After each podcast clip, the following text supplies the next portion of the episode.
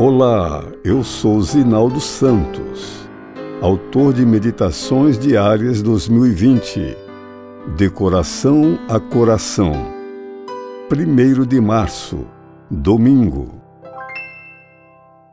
Envolva-se e brilhe. Vocês são o sal da terra. Vocês são a luz do mundo. Mateus 5, 13 e 14.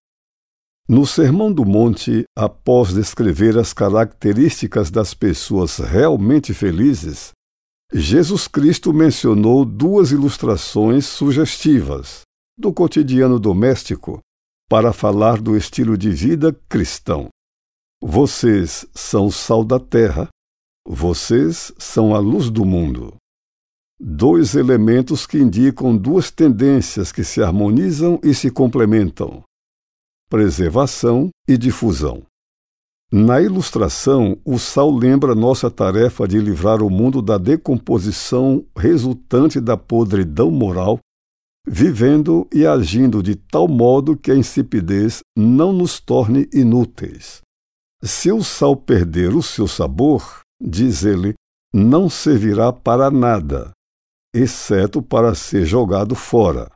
Assim, é nosso papel exercer influência positiva, misturando-nos com as massas é uma sociedade que se corrompe de maneira acelerada.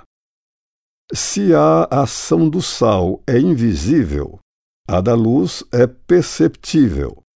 Não pode ser escondida, assim como não se pode ocultar uma cidade construída sobre o monte.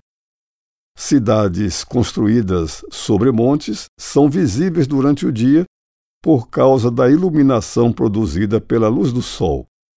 Durante a noite são visíveis por causa da luz que brilha do interior das casas. A luz é sempre colocada em uma posição onde pode irradiar. É um contrassenso acender uma lâmpada e deixá-la coberta ela deve ser instalada no lugar apropriado a fim de que irradie seu brilho.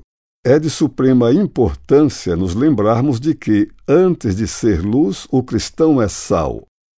Antes de se manifestar exteriormente, ele cultiva a vida interior. Então, a manifestação de seu brilho será algo simples e natural, assim como a natureza da luz é iluminar.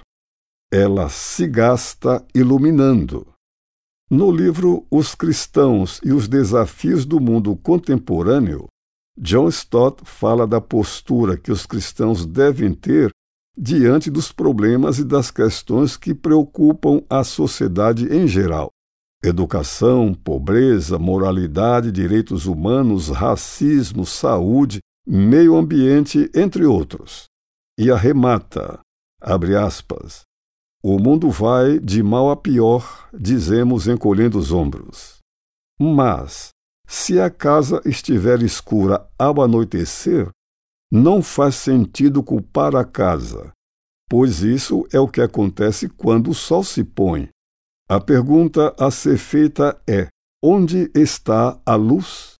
Da mesma forma, se a carne estragar e for impossível comê-la, não faz sentido culpar a carne, pois isso é o que acontece quando as bactérias são deixadas ao léu para se reproduzirem.